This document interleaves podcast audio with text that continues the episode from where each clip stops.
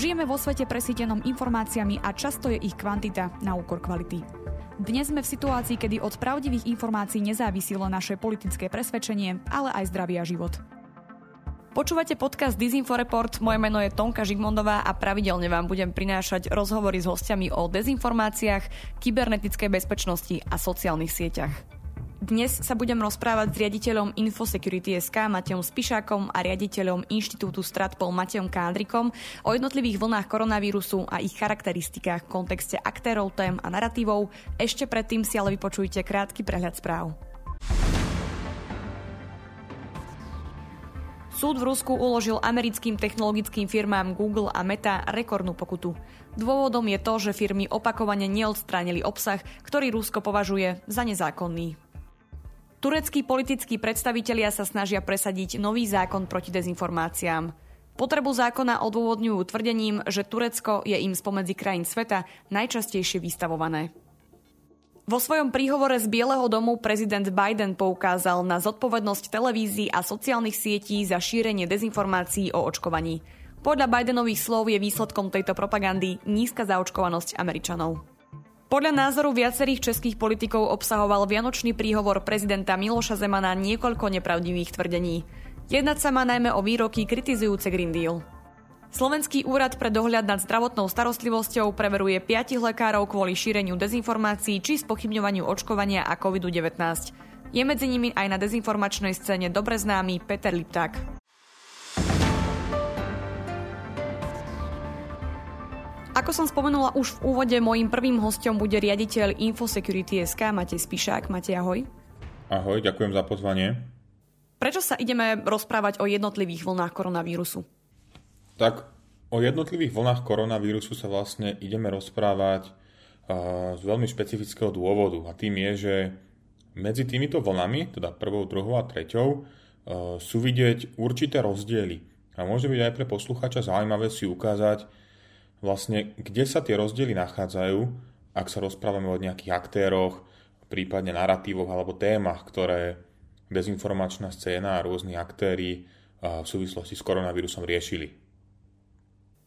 Ako ste v rámci vašej práce zbierali dáta a aký bol váš celkový prístup k vyvracaniu nepravdivých tvrdení o COVID-19?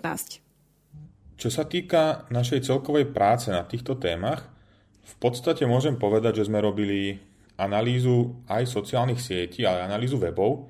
Inými slovami, um, zbierali sme dáta pomocou rôznych nástrojov na monitoring sociálnych sietí, vytvorili sme si vlastne zoznam nejakých aktérov, ktorých sme chceli sledovať, pretože tam bolo podozrenie, že budú šíriť takéto, takýto problematický obsah, čo sa týka koronavírusu. Čiže vlastne vytvorili sme si nejaký zoznam aktérov, kľúčových slov a na základe toho sme si vytvorili takýto monitoring prostredníctvom rôznych nástrojov. Vlastne s týmto sme začali už v marci 2020, čiže tesne potom, ako sa pandémia dostala vlastne aj ku nám na Slovensko. A istým spôsobom v tom pokračujeme dodnes, aj keď nie už tak intenzívne.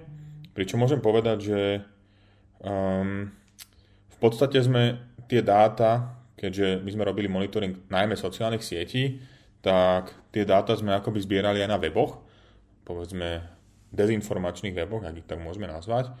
A, a takýto zber dát prebiehal ručne, prechádzali sme vlastne tie dezinformačné weby a hľadali sme tam obsah, ktorý môžeme vyhodnotiť ako problematický. No a tie naše výstupy vychádzali ešte v tej dobe na platforme Digital Infospace Security Initiative, alebo tzv. DISI. A vlastne za prvý mesiac, alebo za mesiac a pol, ako sme sa venovali vyvracaniu týchto dezinformácií alebo falošných tvrdení o koronavíruse, tak podarilo sa nám vlastne ich spracovať viac ako 100. Čiže musím povedať, že, že v tej dobe sme sa pomerne intenzívne venovali práve tejto aktivite. Ako teda vyzerala prvá vlna? Inými slovami, aké sú vaše zistenia? Keby máme nejako opísať tú prvú vlnu, v podstate ako vyzerala, alebo čo sa počas nej dialo v súvislosti s dezinformáciami a takýmto problematickým obsahom, ak teda berieme do úvahy, že vlastne tá prvá vlna bola niekedy od marca 2020, kedy sme začali práve s monitoringom, uh, monitoringom tých informácií, ktoré sa šírili o ochorení COVID-19 približne do leta alebo konca leta 2022, tak je tam vlastne niekoľko zistení. Veľmi zaujímavým je to, že tí aktéry, ktorí šírili takýto problematický obsah, rôzne zavádzajúce a nepravdivé tvrdenia týkajúce sa koronavírusu, v podstate dokázali nadviazať a, a budovať tie svoje ďalšie uh, nepravdivé informácie na už existujúcich narratívoch a témach, ktorým sa venovali predtým. To znamená, veľmi umne to dokázali spojiť napríklad uh, s dekadentným západom, konšpiračnými teóriami o nejakých globálnych elitách, 5G, NATO, menšinami, utečencami a podobne. Čiže toto bolo veľmi zaujímavé sledovať, ako vlastne pri každej z tých tém, ktorým sa venovali tak či tak už v minulosti, dokázali nejakým spôsobom zneužiť alebo dokázali nejakým spôsobom zakomponovať uh, aj ten prvok uh, ochorenia COVID-19.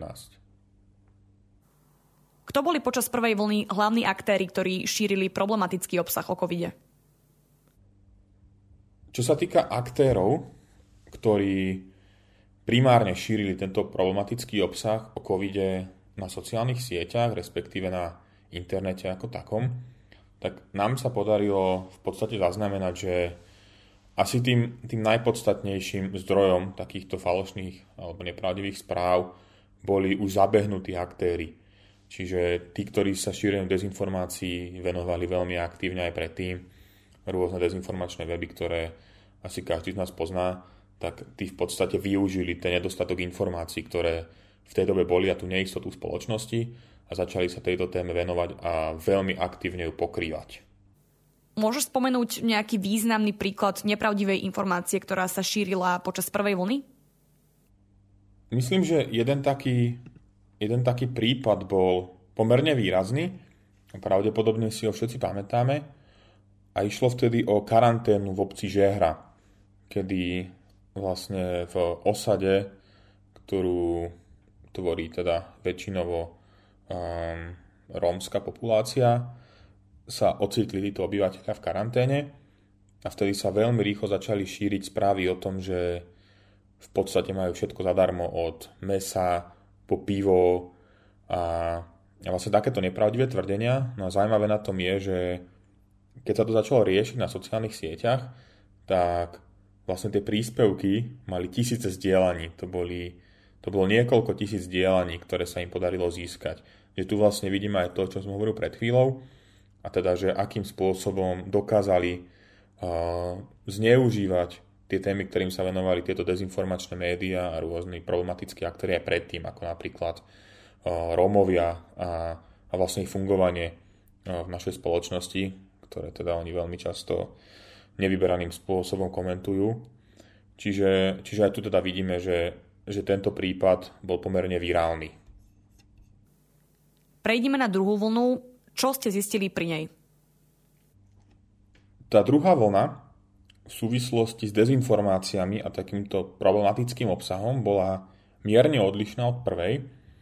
Ehm, ako prvý rozdiel môžem spomenúť, že zatiaľ čo v tej dobe sme my identifikovali dezinformačné weby ako tých hlavných šíriteľov takéhoto problematického obsahu, tak vlastne v druhej vlne sa ním stáli politici, aj keď to teda znie veľmi smutne, ale všetci vieme, koľko politikov zdieľalo rôzne, um, rôzny problematický obsah. No nemuselo ísť vyslovene o niečo, čo teda nazývame dezinformácie, ale, ale vlastne celkovo ako sa k tej pandémii stavali, um, čím vlastne mohli taktiež ohroziť um, obyvateľov Slovenskej republiky.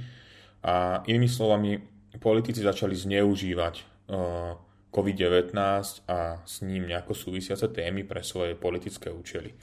Ako príklad teda môžem povedať témy, ktoré boli pomerne obľúbené. To bolo napríklad tá masové testovanie, ktoré prebiehalo na Slovensku niekedy od konca oktobra 2020. Taktiež sa veľa rozprávalo, uh, niektorí politici to riešili o videách, ktoré mali potom desiatky tisíc aj stovky tisíc videní, napríklad núdzový stav, Prípadne sa tiež šírili rôzne alternatívne spôsoby liečby koronavírusu, napríklad taký Ivermectin, ale pravdepodobne eh, tým najzávažnejším problémom, najzávažnejšou témou, ktorá sa, ktorá sa riešila a rieši sa dodnes, sú vlastne vakcíny. Čiže kým predtým to boli také tie celkové všeobecné konšpiračné teórie a podobne, tak všetko to bolo prehlúčené keď sa začalo diskutovať o vakcínach a keď začali politici a rôzni dezinformační aktéry zneužívať tú tému vakcinácie práve pre svoj prospech. Pri prvej vlne si spomínal, že tému aktívne riešili mimovládne organizácie. Nastala pri druhej nejaká zmena? Mm, to je celkom dobrá otázka. V podstate, ja by som povedal, že čo sa týka vyvracania nejakých nepravdivých informácií, tak v tej prvej vlne sa tomu pomerne intenzívne venovali práve mimovládne organizácie, občianská spoločnosť, ako som spomínal, tak aj my sme na tom pracovali práve s lovcami šarlatánov, ktorí teda majú lekárske vzdelanie, že tie témy boli celkom, celkom komplikované a samozrejme človek, ktorý má vyštudovaný nejaký humanitný odbor, tomu nemusí porozumieť a, a my sme nechceli tie, tie informácie buď nejako prekrúcať, prípadne um, sami šíriť niečo nepravdivé, takže sme spolupracovali s takýmito odborníkmi. A v tej prvej vlne, ak to mám tak povedať, tak tak štát až tak aktívne tie nepravdivé informácie nevyvracal.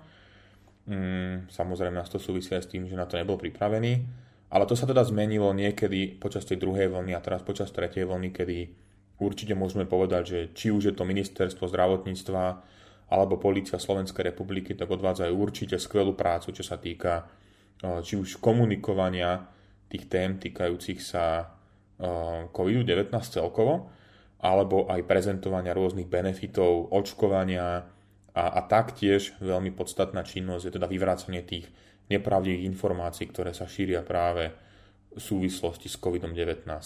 Čiže také krátke porovnanie.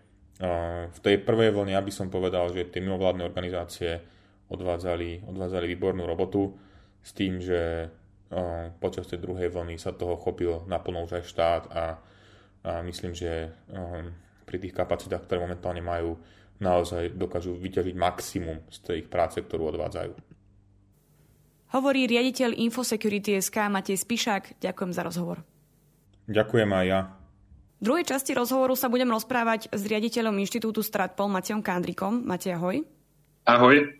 S Matejom Spíšakom sme sa bavili o charakteristikách prvej a druhej vlny. Vedel by si nám povedať, aké témy a narratívy prevládali, respektíve prevládajú, ak aj v týchto dňoch stále hovoríme o tretej vlne? Určite. Tretia vlna je v mnohých veciach podobná tej druhej, len doťahuje e, niektoré narratívy a niektoré podoby tých narratívov do plnej krajnosti. Môžeme povedať takto. E, sú tu najmä témy ako covid-fašizmus, e, celoovládnutie populácie, očkovaní ako druhorady občania a podobne silne politické narratívy, ktoré sa už v podstate ani moc nedotýkajú zdravia ako takého, ale vyslovene tú tému politizujú ako celok. Kto boli najvýznamnejší aktéry, ktorí sa týmto témam venovali?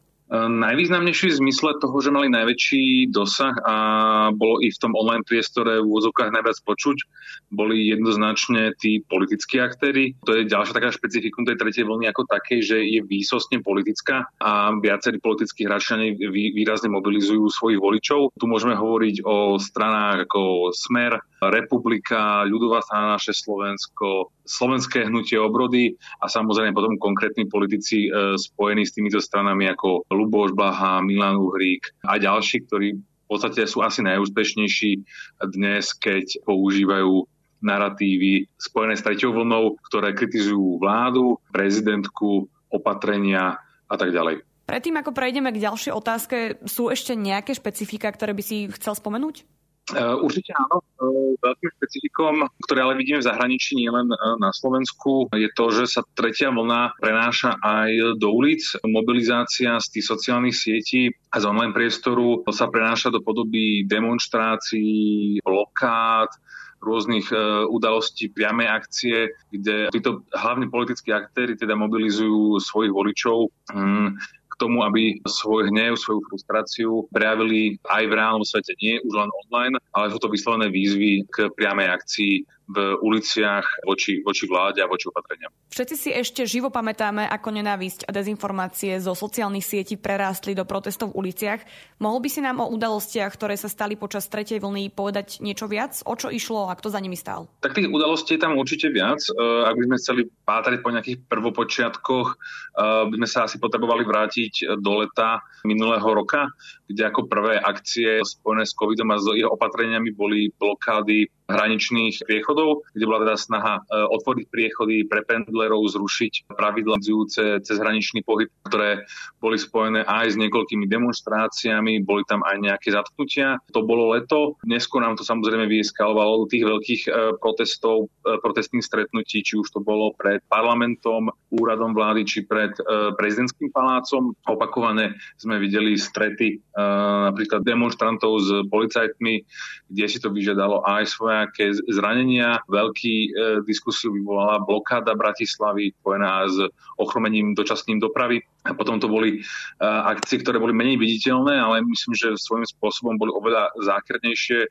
a to hovoríme o cielených akciách voči známym propagátorom očkovania, či už to boli lekári, alebo známe osobnosti, alebo politici, kde boli vyslovene šírené osobné údaje, adresy, telefónne čísla, e-mailové kontakty týchto ľudí a boli šikanovaní či už priamo organizáciou e, demonstrácií v oblasti bydliska alebo boli e, zahraňaní výhražnými správami. V tom, v tom online priestore pomerne výrazne rezonovali aj útoky na mobilné očkovacie a testovacie stanice, či e, neslavne známy incident z obchodného siete Lidl a podobné, podobné útoky, ktoré myslím, že dobre ilustrujú práve to, ako sa nám ten problém s dezinformačnými narratívmi prelieva do skutočnosti v tom, že skutočne mobilizuje eh, a vie schopný dostať tých konkrétnych ľudí, eh, aby začali konať, čo môže byť potenciálne veľmi nebezpečné aj, aj, aj v najbližších mesiacoch. Myslím, že ešte budeme vidieť aj ďalšie incidenty. Toto bol riaditeľ Inštitútu Stratpol Matej Kandrík. Ďakujem za rozhovor.